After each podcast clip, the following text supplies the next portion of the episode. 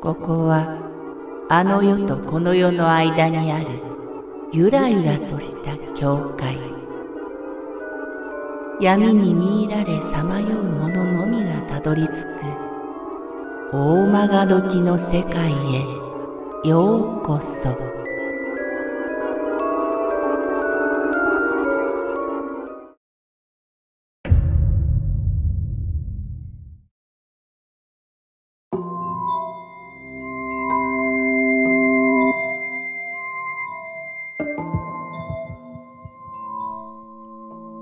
青と白の世界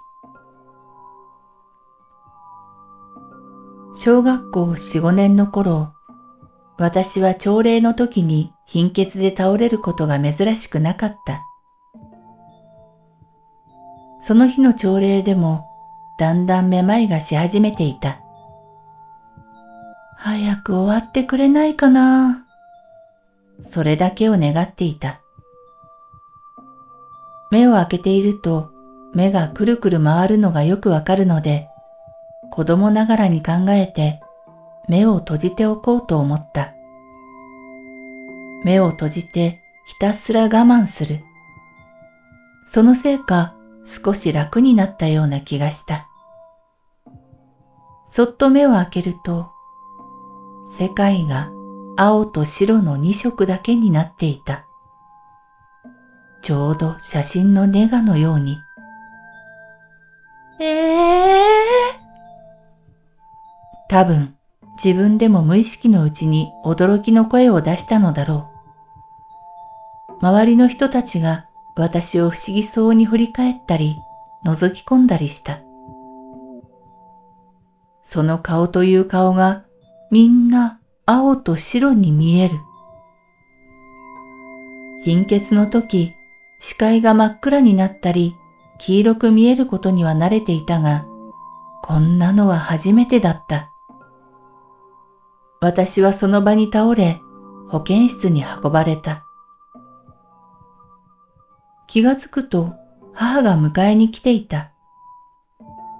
母の自転車の荷台に乗って早退する途中、母の背中に頬をつけながら安心して揺られていると、ピシッと異様な視線を感じた。私はすかさず振り返り、視線のする空を見上げた。自分でも不思議なくらいだった。上空に浮遊するそれの位置にすぐ目がいった。いわゆる UFO だった。キラキラ光りながらくの字型に3回、私たちの進行方向に進み、すっと消えてしまった。まさかな。目が変なのかな。でも本当に UFO だったらいいのに。そんな興味本位にしか思っていなかった。帰宅して頭がぼーっとしたままテレビを見ていた。学園ドラマのようなものをやっていたが、見ていると、え？と子供心に凍りつくような展開になった。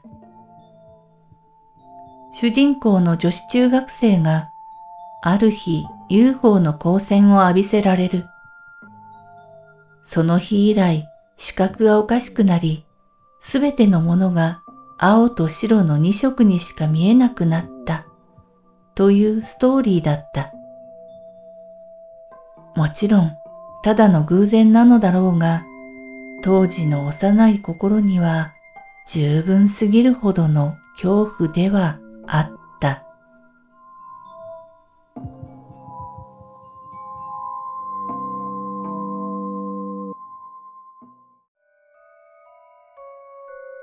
この番組は怪談大曲時物語に寄せられた投稿をご紹介しております。大曲時物語無料メールマガジンは月3回発行。